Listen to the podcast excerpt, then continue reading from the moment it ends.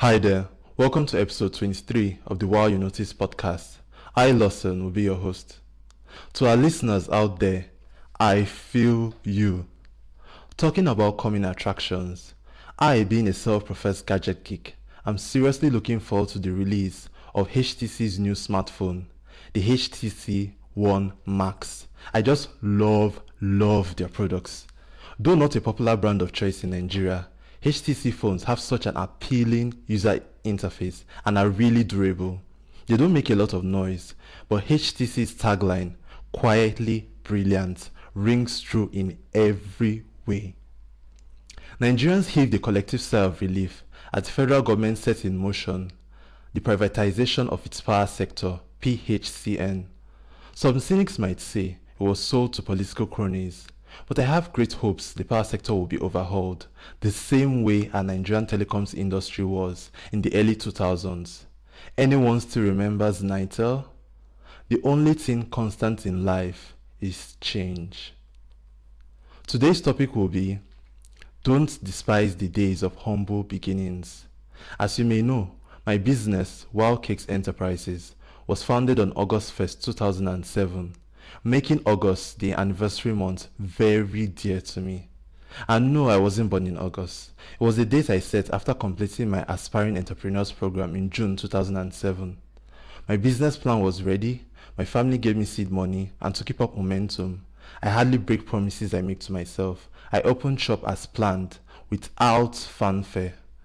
My business model doesn't depend on foot traffic like fast food outlets, but more on custom cake orders and one on one sales. I know someone saying, How do you make money and pay your bills? Are you one of those rich kids with glorified hobbies? People will always talk. Initially, it was extremely hard paying my bills and hustling to keep my checking account afloat. Six years after, and I can say I have broken even guy if i talk matter your ear go full. I get asked why did you set up shop instead of getting a job?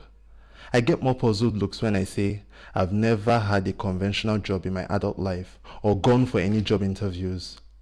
Let me take you back to my college days.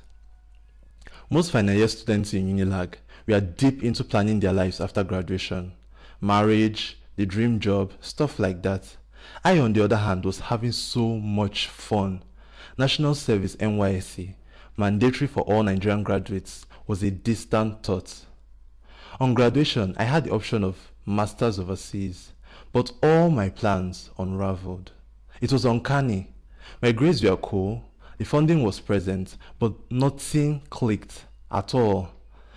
Ah, I'm grateful to God for all the closed doors I've had and helping me keep my joy through it all. With that out of the way, I was determined to make something of my life without working in an office of any sort.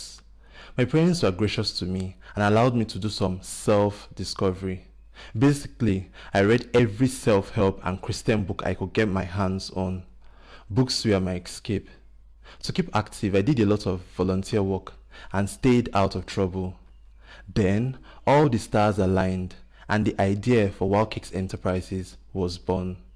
It wasn't like, bam, this is what I have to do, but more like being at the right place at the right time and meeting tons of people who opened doors I could never have done on my own if I had gone the path of aggressively ne- networking my way to the top.